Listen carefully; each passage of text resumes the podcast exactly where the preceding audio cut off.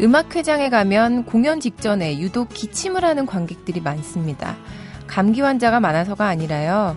조명이 꺼지고 연주가 시작되기 전까지 그 잠깐의 고요와 침묵을 어색해하는 관객이 많아서라고 하네요. 그 어색함을 모면하기 위해서 무의식적으로 튀어나오는 게 기침이라는 거죠.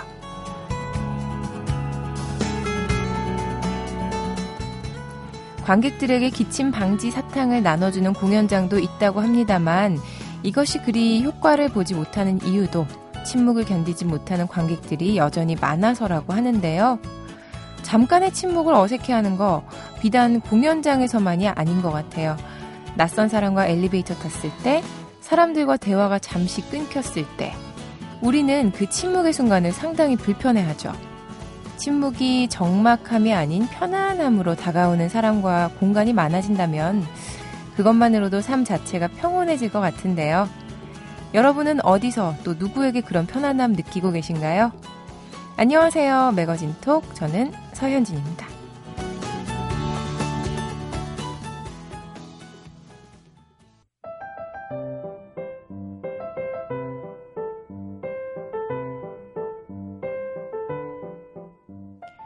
요즘에 워낙 안 좋은 소식들이 많아서겠죠? 뭐 좋은 일 없나? 재밌는 거 없을까? 자꾸 주변을 돌아보게 되는데 뭐 별로 없더라고요. 이런 씁쓸함이 밀려올 때 함께하기 좋은 코너죠. 트렌드톡 이번 주도 시내 21 이다 기자와 함께합니다. 안녕하세요. 네, 안녕하세요. 뭐 개인적으로 그나마 좋은 일, 자랑하고 싶은 일 이런 거 없었어요 일주일 동안? 없더라고요. 축구를 혹시나 해서 열심히 봤거든요. 네. 근데 어, 혹시나 했던 소식이 없어서 어. 네, 계속해서 좀 마음이 서운했던 시간이 좀 길게 가고 있네요. 근데 뭐 재밌는 경기들이 있으니까요. 네. 마지막까지 열심히 보려고요. 그러니까요. 저는 이 월드컵 할 때만 축구에 굉장히 관심을 가지는 편인데 참 기행을 일삼는 선수들을 보는 것만으로도 뭐 핵 이빨, 막 그렇죠. 수아레스 선수 뭐 네. 이런 사람들 참 신기한 것 같아요. 그리고 뭐 저는 메시 선수 잘하는 것도 오. 사실 굉장히 보면서 왜 제 동생 같은 기분 드는 거 그쵸. 있잖아요. 그분은 절 누나라고 생각하지 않겠지만 그렇죠. 어, 굉장히 기분 좋게 이번엔 누가 제일 잘할까라는 예. 것도 계속 관심사입니다. 그렇습니다. 메시가 살짝 통통한 느낌이 들던데 축구는 굉장히 잘하더라고요. 그렇죠. 네. 아, 이렇게 축구 이야기 하면 참 기분이 좋아지는데, 이번 주 돌아봤을 때 절대 또 빼놓을 수 없는 좋지 않은 소식, 비보가 있습니다. 임병장 총기 난사 사건, 깜짝 놀랐습니다. 그렇죠. 주말 저녁에 네. 벌어진 사건인데요. 지난 토요일 밤에 벌어진 동부전선의 총기 난사 사건부터 얘기를 하지 않을 수가 없을 것 같아요. 네. 제대로 3개월 앞둔 임병장의 총기 난사로 5명이 사망하고 7명이 다치는 사건이 발생을 했는데 네.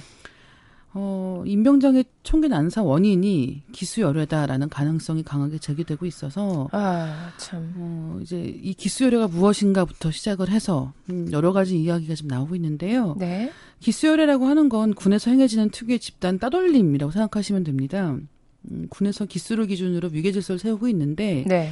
후임자들이 선임되고도 하지 않고 부대 생활에 잘 적응하지 못하고 뒤떨어지거나 또 뭐 부대원들을 몇몇 상급자에 주도하여 하급자까지 동참을 해서 집단 따돌림을 하고 무시하는 그런 행태인데요. 네.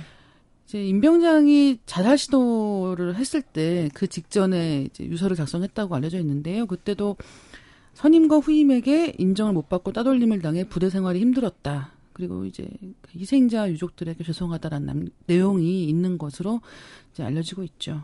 이 선임은 또 그렇다 쳐도 후임, 뭐, 회사에서는 후배한테 진짜 선배 대접 못 받으면 그거 그렇죠. 진짜 미치거든요. 그리고 이제 그런 상황을 네. 이 조직이 묵인하고 있다라는 생각이 들면 네. 이게 3개월 남은 것이건 6개월 남은 것이건 그 시간 의 여부 관계없이 사실은 매일매일이 굉장히 힘들었을 수도 있고 네. 그렇기 때문에 이제 이 전체적인 군 조직과 관련된 문제들이 이것저것 나오고 있는 거죠. 뭐 그래도 희생자가 너무 많습니다. 네. 다섯 명이 사망을 했고 또 어, 이렇게 또 집단 따돌림 이야기가 나왔지만 이 가장 큰 이유를 살펴보면은 결국에는 또 임병장이 군대 생활에 잘 적응을 못했기 때문이다라는 그렇죠. 진술이 많더라고요. 네.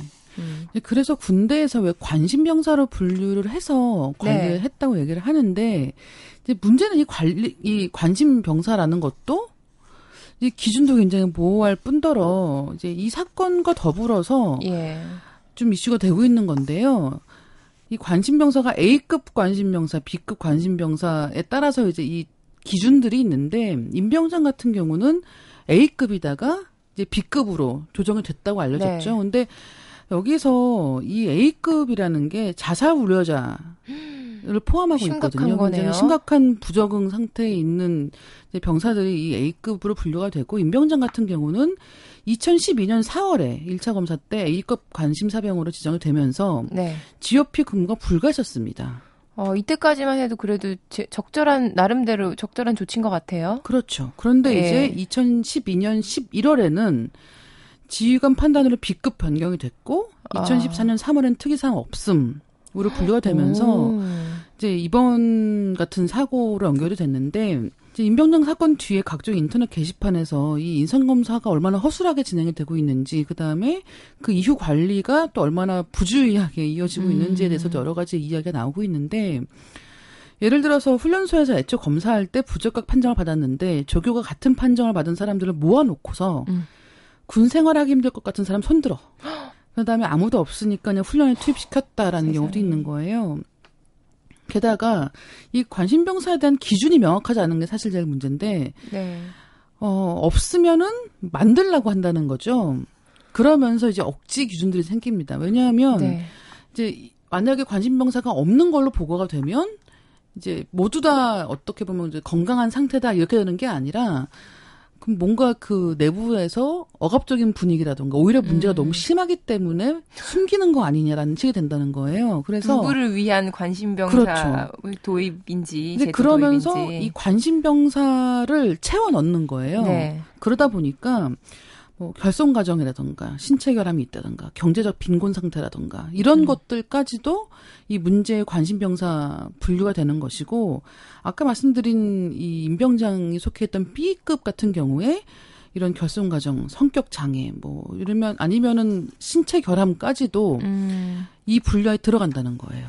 아, 근데 이게 기준이 너무 편향된 거 아닌가. 그 당사자들을 굉장히 자존심 상하게 오히려 더 관심의 대상이 되게끔 만드는 게 아닌가라는 생각이 드네요. 그렇죠. 그래서 이게 오히려 어떤 구분을 짓고 네. 따돌림을 할 수 있는 근거가 되는 건 아닐까라는 생각이 드는 것도 사실이고. 그러게 말입니다. 예, 그리고 이번에 총기 난사 사건 일으킨 임병장 같은 경우는 이제 이 A급 관심병사였다가 B급으로 내려간 게 아까 말씀드린 것 같이 이제 자살 시도를 할 수 있는 우려가 있다라는 네. 굉장히 어, 안 좋은 상황인데, 거, 그 A급에서 B급이 됐다는 것 자체가 어떻게 보면 음. 이렇게 총기 실탄을 소지하고 근무를 서는 게 부적합하다는 반증이 아니었겠다는 생각이 드는 거예요. 그래서, 네. 어, 이렇게 장기적으로 적응 문제가 있었던 사병에게 실탄을 지급하고 GOP 게다가 이렇게 힘든 상황에서 근무가 지속되는 곳에 음. 어, 보직을 배정했다는 것도 어, 관리 소홀이라는 면에서는 비난을 피해갈 수가 없는 상황인 거죠. 그렇습니다. 뭐 군대에서 사실 처음부터 잘 적응하는 사람은 난 군대 체질이야 이런 사람은 없잖아요. 그렇죠. 그러니까 장병들을 좀 더 잘 관리하고 보호하고 다독이는 그런 문화나 제도 같은 게 마련이 되어야 될 것 같다는 생각이 네. 많이 들었습니다. 특히 이 임병장이 근무했던 남방 한계선상의 GOP 같은 경우는 네. 극단적인 고립감, 수면 부족, 높은 긴장감 때문에 굉장히 힘들다고 하고요. 음, 네, 그러니까 이런 아무 문제가 없던 장병들 같은 경우도 근무를 네. 하면서 고립감 때문에 우울감을 겪는 경우도 있다는 거예요. 그러다 보니까 이 후방의 장병들처럼 이제 고된 훈련은 없는데 항상 실탄과 수류탄을 휴대하면서 북한군과 대치하는 상황이 예. 주는 압박감이 굉장하다. 그리고 아, 이런 사건이 다시 발생하지 않게 하기 위해서는 음. 일단 이런 보호 관심병사 등급 분류를 비롯한 각종 제도를 면밀하게 다시 한번 검토하는 게 필요한 것 같습니다. 아, 참 너무나 비극적인 사건이어가지고, 참 이런 일이 잊을만 하면 또 한 번씩 생기고 하더라고요. 그렇죠. 근본적인 대책 마련이 필요할 것 같습니다. 자, 이번 소식은 전자제품 등급제 관련된 얘기네요. 전자제품마다 전기를 얼마나 효율적으로 쓰는지 에너지 효율 등급표가 붙어 있습니다. 1, 2, 3 이런 거 있잖아요. 그렇죠. 예. 음. 1부터 5까지로 분류가 돼 있고 네. 이제 5로 갈수록 빨간 표시로 돼 있어요.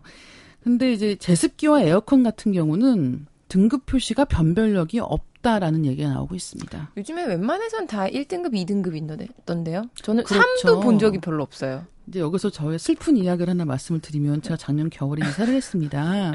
얼마나 독거인으로? 어, 살고 있는데요. 굉장히 집이 작아요. 그래서 제가 어, 가스레인지도 버리고 왔고 네.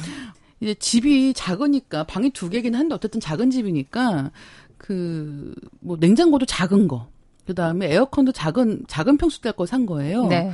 그러면서 이렇게 지금 마찬가지로 이제 에너지 효율 등급을 보잖아요. 벽에 거는 거? 네. 네. 저 그렇게 살펴봤더니 이런 작은 평수에 쓰는 거 아니면 용량이 적은 냉장고 같은 경우는 전부 다 5등급입니다. 아, 일리가 없어요. 일리가 거의 없어요. 야, 진짜 싸, 싸다고 작다고 대충 만드는 겁니까? 그건 잘 모르겠지만 뭔가 굉장히 서러웠고요. 네. 저를 굉장히 세상이 홀다는 느낌을 받았거든요. 그렇다. 근데 또 그와 반대로 네. 이런 한 네 명 정도의 가족이 사용하는 또 그런 큰 용량 같은 경우는 또 너무 전부 다 1등급이라는 게 지금 문제인 거예요. 한마디로 출고가가 높은 거는 다 1등급이잖아요. 그렇죠. 제가 어.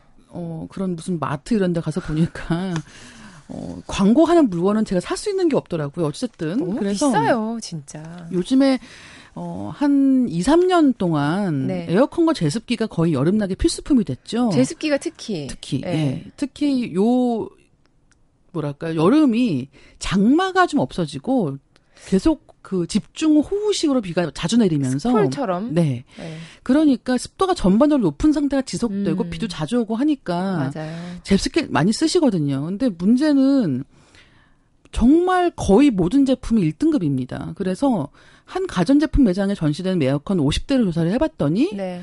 어, 5등급이 원래 많은 벽걸이 에어컨 이게 제가 사용하고 음. 있는 그거고요. 어, 스탠드형 에어컨 40종류 그러니까 80%가 전부 다 1등급이라는 거예요.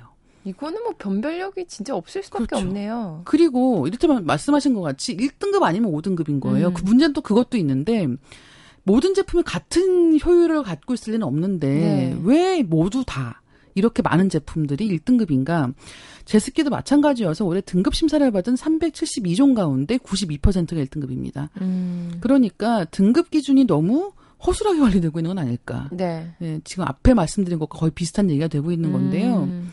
그래서 정부도 필요성을 인정하고 3년 전에 등급제 강화 방, 방침을 발표를 했었어요. 그래서 당시에 2011년 9월에 그 주요 가전제품 1등급 비율을 10% 내외로 축소 조정한다고 했던 거죠.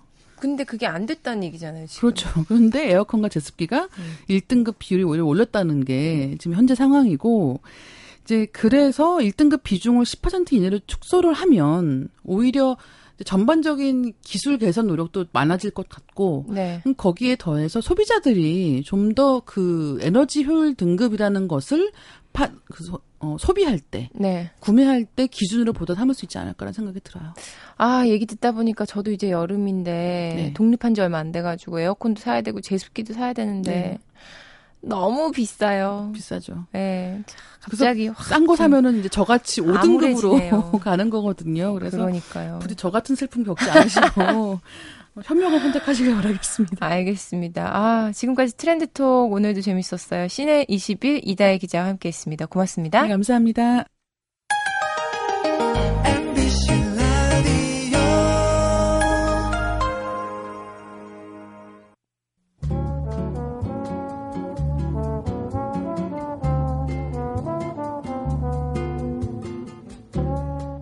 우루과이 출신의 루이스 수아레스, 최고의 전성기를 누리고 있는 세계적인 축구 스타죠.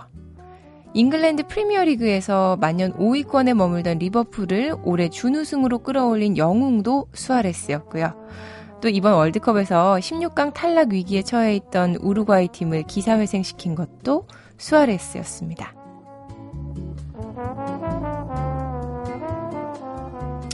아, 근데 어떡하나요? 그는 발재감만 있는 게 아니라 화가 나면 사람을 깨무는 안 좋은 기질도 있었습니다. 그동안도 두 번이나 상대팀 선수를 깨물어서 중징계를 받았었는데요.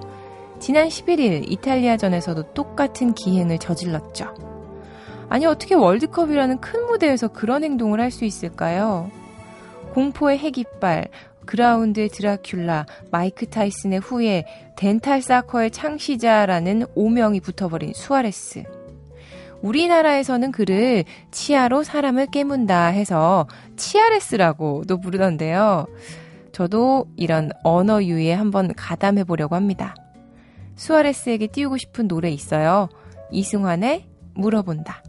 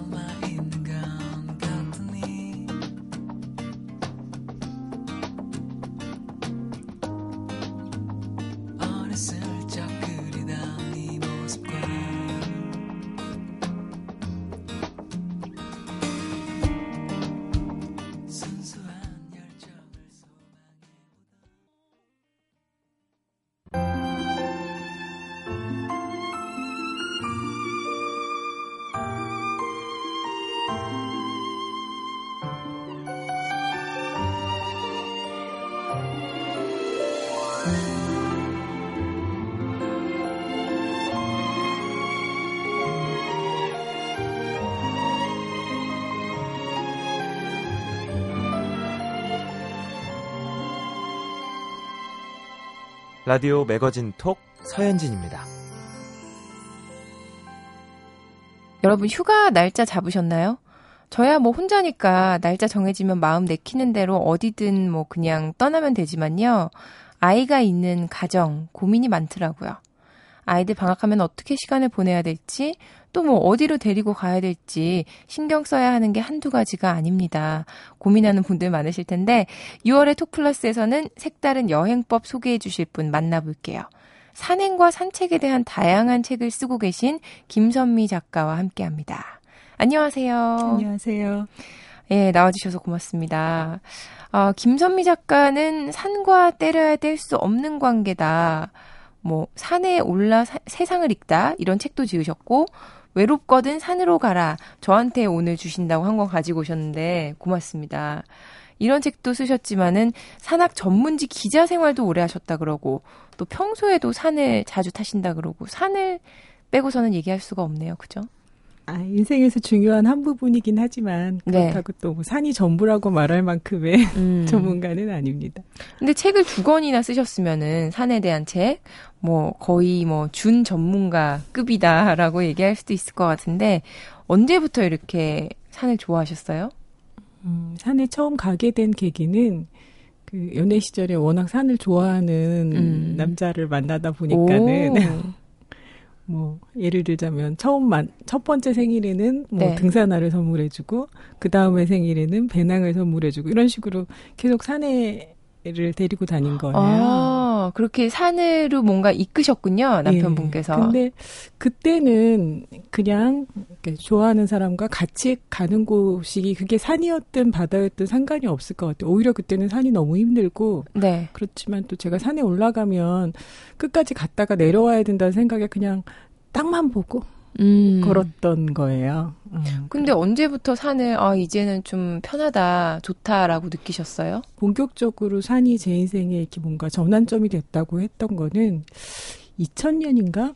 제가 이제 아이들이 크고 나니까는 직장 생활을 쉰 지도 오래됐었고, 뭔가 나를 위한 좀 새로운 뭔가를 기획해보고 싶다 그러던 참에 네. 등산학교라는 곳을 가게 되었어요. 음. 그때가 제가 서른 한 살, 두 살 즈음이었던 것 같은데, 근데 그때 아이가 다 컸었나요? 아니요, 큰 아이가 한 유치원 정도 됐었죠. 결혼을 일찍 하셨군요. 예. 어. 그래서 제 힘으로 사실은 처음 산을 찾아간 거죠. 네. 근데 그 당시에 등산학교가 토요일, 일요일, 그러니까 주말에 산에 들어가서 산에서 수- 잠을 자면서 앙벽 등반을 배우는 그런 곳이었는데 네. 그 때 제 힘으로 혼자 산에 찾아가서 이렇게 바위를 만나보고 이러면서 어떤 전환점이 일어났던 것 같아요. 그러니까 말하자면 산에서 어. 처음 자립을 한 셈이었겠죠.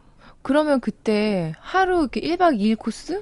이럴 때 가족들은 어떻게 하고 아, 가셨어요? 그러니까 워낙 남편이 산을 좋아하니까는 가라. 근데 제가 그냥. 스스로 찾아가겠다 그러니까는 네. 주말 동안에 자기가 아이들 보면서 이렇게 지원을 우와. 해줬던 거죠. 괜찮네요. 사실 뭐 저는 아직 결혼 안 해봐서 모르지만 혼자만의 시간이 필요할 것 같아요. 네. 아, 혼자만의 시간을 산에서 보내셨군요. 지금 뭐 아이들 이야기도 하셨지만 혼자서 뭐 산을 여행하는 그런 것도 좋지만은 딸 따님이 둘이라고 네. 말씀하셨는데 딸 둘과의 야영을 즐긴다.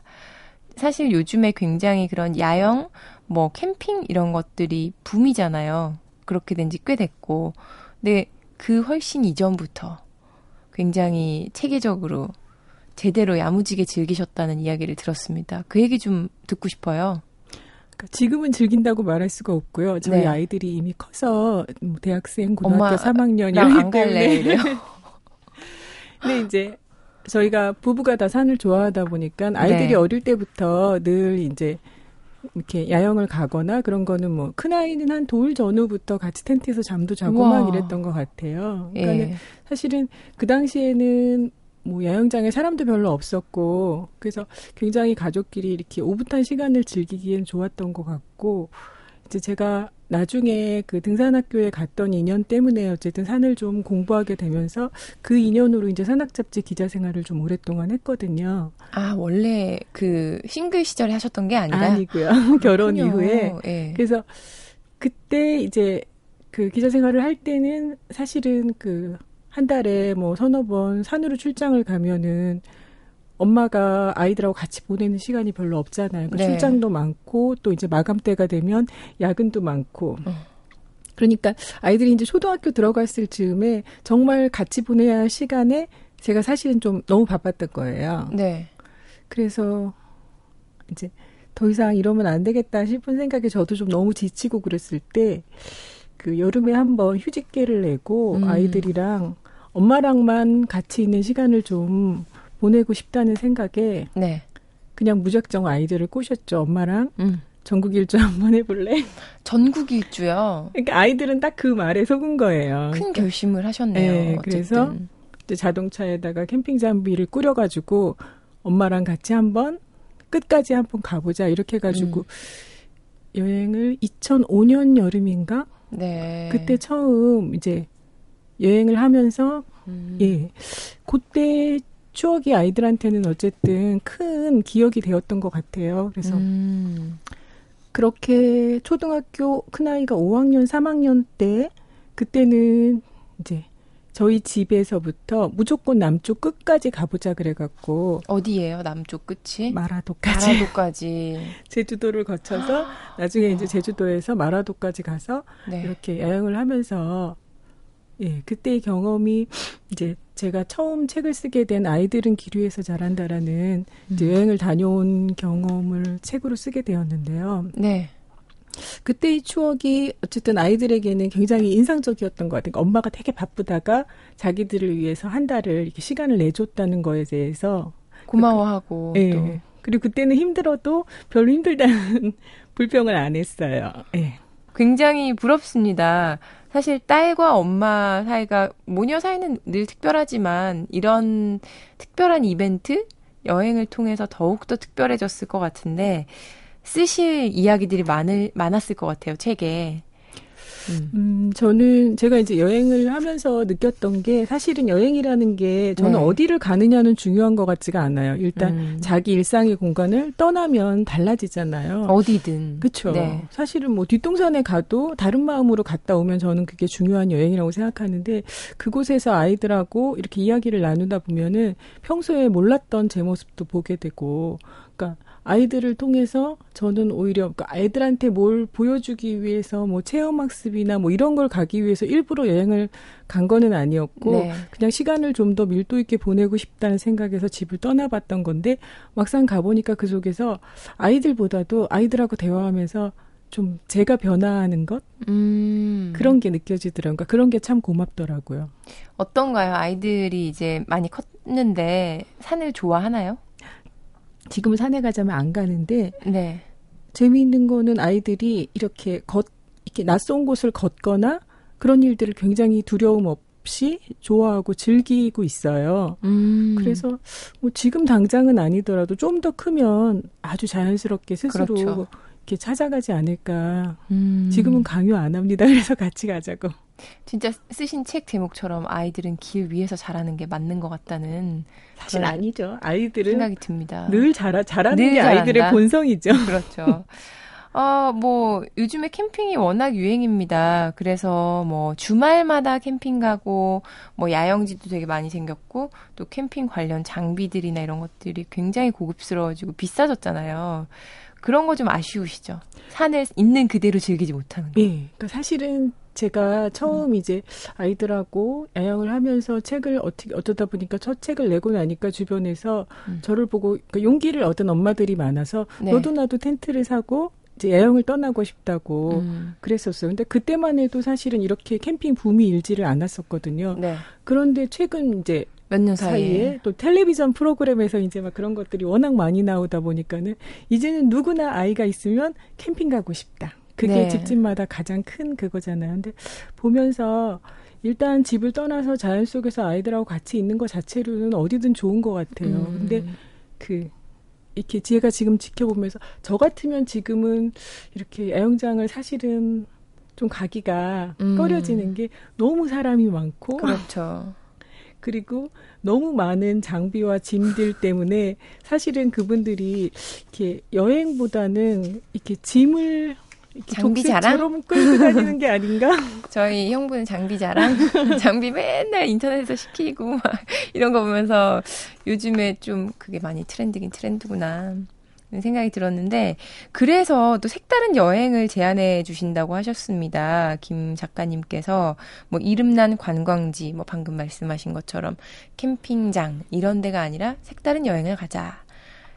어떤 곳을 말씀하시는 건가요? 예, 사실 저 저에게 이제 여름 방학을 맞아서 아이들하고 갈수 있는 좋은 여행지를 추천해 주세요 하고 이야기를 들었을 때 네. 사실 이렇게 방송에서 한번 추천된 곳들은 가보면 사람들이 너무 많이 몰려가서 줄 서 있고요. 예, 괴로움이 많잖아요. 특히나 그래서 저는 좀 다른 방식으로 그 방학을 보내보면 어떨까? 예를 들면 만약에 서울에 사시는 분들이면 휴가철에는 사람들이 모두 떠나서 조용해지잖아요. 그럴 때 뭐 집 근처에 가까운 뒷동산이나 숲이 있으면 그곳에 아이들을 데리고 가서 도시락을 싸가지고 가서 돗자리를 펴놓고 대신 집과 다른 게 하려면은 어떤 그런 장치들이 필요할 것 같아요. 예를 들면은 엄마 아빠가 휴대폰을 꺼놓는다든가 한 시간이든 음. 두 시간이든 좋네요. 그렇죠. 그러면 늘 보던 공간도 달라 마음 먹기에 따라서 전혀 달라지는 거거든요. 사실은 야영장이나 산에 가도 요새는 네. 계속 휴대폰으로 사진 찍고 중계 방송 하잖아요. 그러니까 SNS를 위한 삶인 것 같아요. 우리 왔다 여기 뭐 이러면서. 그러니까 물론 그런 것이 이제 본인의 즐거움을 더해주기는 하지만 사실은 자연 속으로 깊이 들어가서 제일 중요한 거는 좀 이렇게 약간 좀 고독해질 필요도 있는 것 같아요. 음. 그러면 이렇게 아이들하고도 사실은 집에서도 식탁 앞에서 밥 먹으면서도 다 각자 휴대폰 꺼내놓고 이런 모습들이 많이 있잖아요. 네. 그러니까는 좀 이렇게 가까운 곳을 가더라도 그렇게 다른 방식으로 짧은 시간만이라도 우리 이런 걸 해보자. 뭐 이런 것도 하나의 방법일 수도 있겠다는 생각이 들고 또 한 가지는 이제 캠핑을 음. 워낙 그 많은 분들이 아이 있는 분들은 가고 싶어 하니까는 네. 근데 장비가 없다고 이제 걱정들을 하시잖아요. 그렇죠. 사실 캠핑보다도 한 단계 더 높여서 자연을 만나는 게 이제 말하자면 이렇게 텐트도 없이 자연을 만날 수 있는 방법도 있거든요. 음, 그렇죠. 예. 음. 그래서 뭐 시골에 할머니나 뭐 이렇게 친척분들이 있으면 그곳에 가서 거기는 이제 도시보다는 불빛이 없으니까 모기장 야외에다 모기장 음. 치고 돗자리 깔고 이불을 준비해서 같이 누워서 뭐 별을 보면서 자본다든가 맞아요. 저도 평상 같은데 네. 모기장 쳐져 있는 거를 상상했거든요. 어릴 때만 해도 그렇게 참 잘 즐기곤 했었는데 요즘에는 그런 풍경이 좀 사라져서 예. 아쉽습니다. 음, 괜찮네요. 그리고 뭐 말씀하셨지만 요즘에 뭐 아이들 두 따님들도 이제 커서 아, 안 가고 싶어 해요라고 얘기하셨잖아요. 보통 요즘 아이들이 너무 자극적인 거에 익숙해가지고 이런 데 좀 가자 그러면 또 안 갈 것 같기도 해요. 그쵸?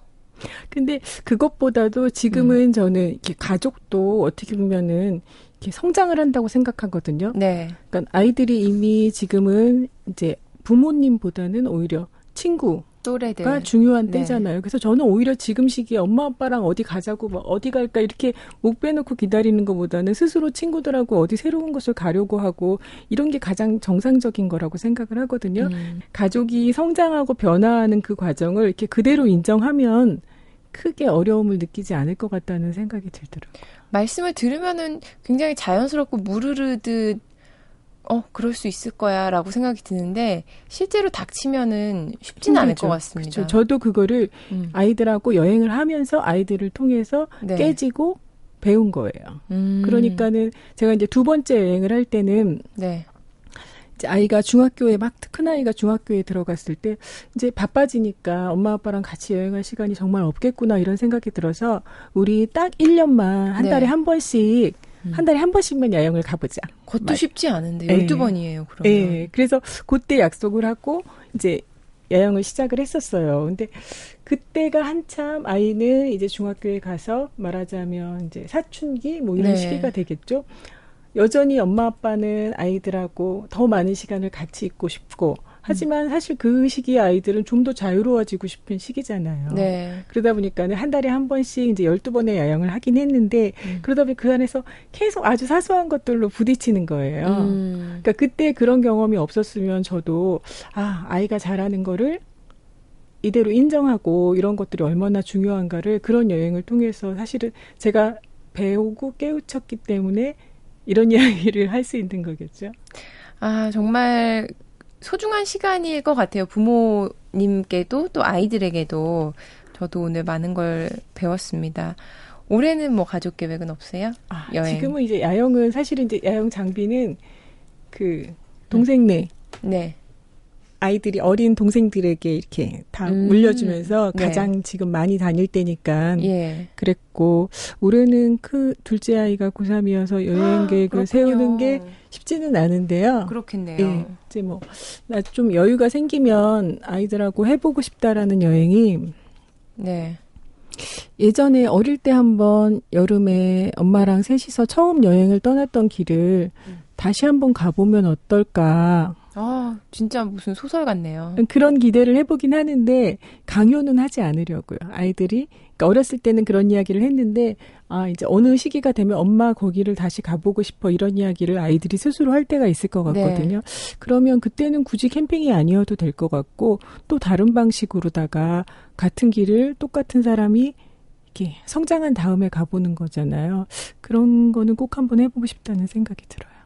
그렇게 가시려면 좀 더 많이 기다리셔야 될 것 같다는 생각이 듭니다. 아이들이 기다려야 네, 한 20대 후반 정도는 20대 돼야 후반이요? 어 그래 그랬었지 우리 엄마가 날 위해서 참 많은 걸 희생하셨어 많은 걸 가르침을 주셨어 이런 생각을 하게 될 것 같은데 아 끝으로 여름에 가면 좋은 산 그리고 저는 사실 걷는 것도 굉장히 좋아하는데 뭐 청계산 정도 네. 요 정도는 올라다니지만 요즘에는 거기 전지현 씨랑 이효리 씨가 자주 아. 다니신다는 이 이야기 이후로 너무 사람이 많아요.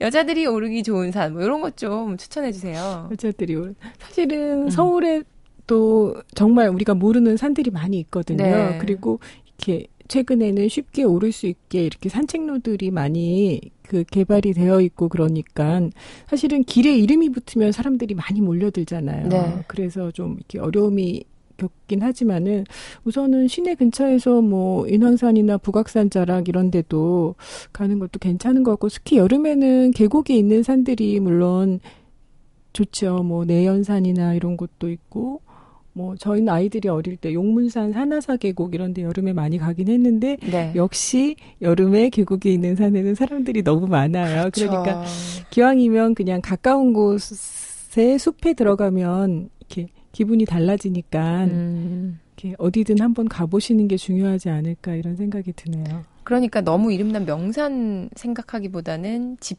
근처에. 휴가철에는 집 아무래도 좀 어, 저도 도전을 좀 해보겠습니다. 제가 새로 이사간 집 뒤쪽에 산이 있더라고요. 아, 낮은 이렇게 야트막한 산이 있고 거기에 암자가 하나 있더라고요. 예. 한번 가보고 싶다 그랬는데 늘 생각만 하고 못 갔어요.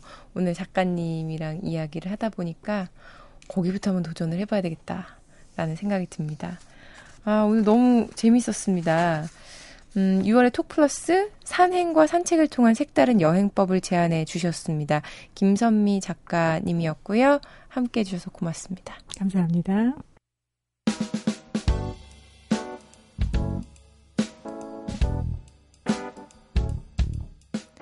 한 사회학자가 현대인들이 버려야 할 것으로 계획을 꼽더군요. 이유는 세 가지였습니다. 첫째, 현대인들은 계획하는데 너무 많은 시간을 쏟는다. 둘째, 그러다 계획대로 안 되면 망연자실하거나 자포자기한다.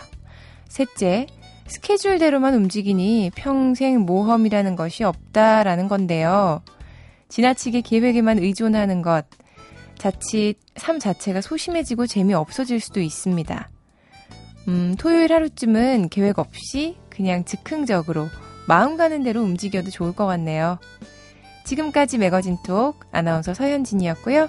함께 해주신 여러분 고맙습니다.